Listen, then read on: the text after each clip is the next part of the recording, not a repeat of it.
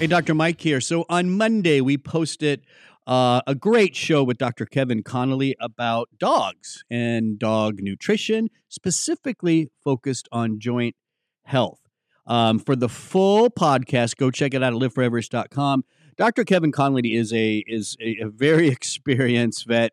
Um, he has worked in many different areas, um, in, in you know with horses, what they call small dogs. I mean small animals, um, and, and and of course uh, dogs included. But he has a focus on dogs and preventative medicine. Um, he said a, a very interesting things about the types of foods uh, dogs should be eating. Go check that out. Also mentioned on signs and symptoms of when your dog may be having trouble. Listen, it, it's not only when you see your dog limping that you got to worry about joint issues.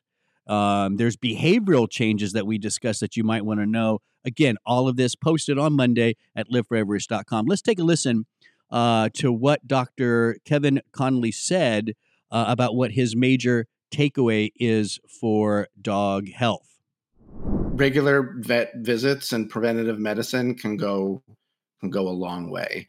Um, there's uh, so many potential diseases that dogs get, and if you think about some of the the most common ones and the most debilitating, like the arthritis and the heart disease and kidney disease, a lot of these can be caught fairly early, and um, and if they are, you know, there's things we can do either through medication or nutrition to kind of slow the process of some of these. I mean, we haven't, you know, just like in human medicine, we haven't necessarily come up with a, a you know, a, a linchpin cure for for heart disease and kidney disease and arthritis, et cetera.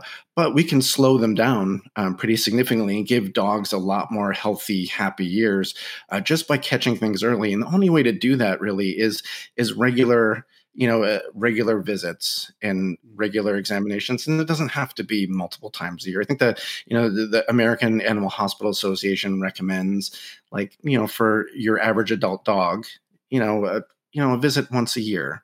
And it doesn't i know a lot of people there's controversy with vaccines and medications et cetera but not you know as as an industry you know we try to do the the best the best for the animal. You know we take an oath just like just right. uh like Dr. Mike did.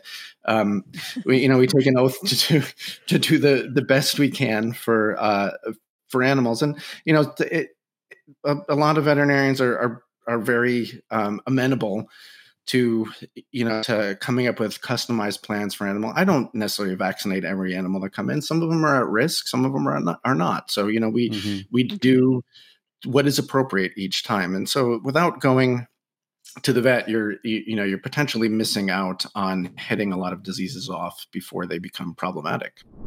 All right there you go. Don't forget liveforeverish.com is the full episode. Check it out. While you're there you might as well go download and listen to more episodes. When you do please like share comment and subscribe so you never miss a show. And don't forget use the uh, discount code podcast at lifeextension.com uh, you can uh, just buy whatever you want get to your cart put in podcast you get 10% off $50 or more plus free shipping and handling. That's at uh, lifeextension.com. I'm Dr. Mike. Thanks for listening.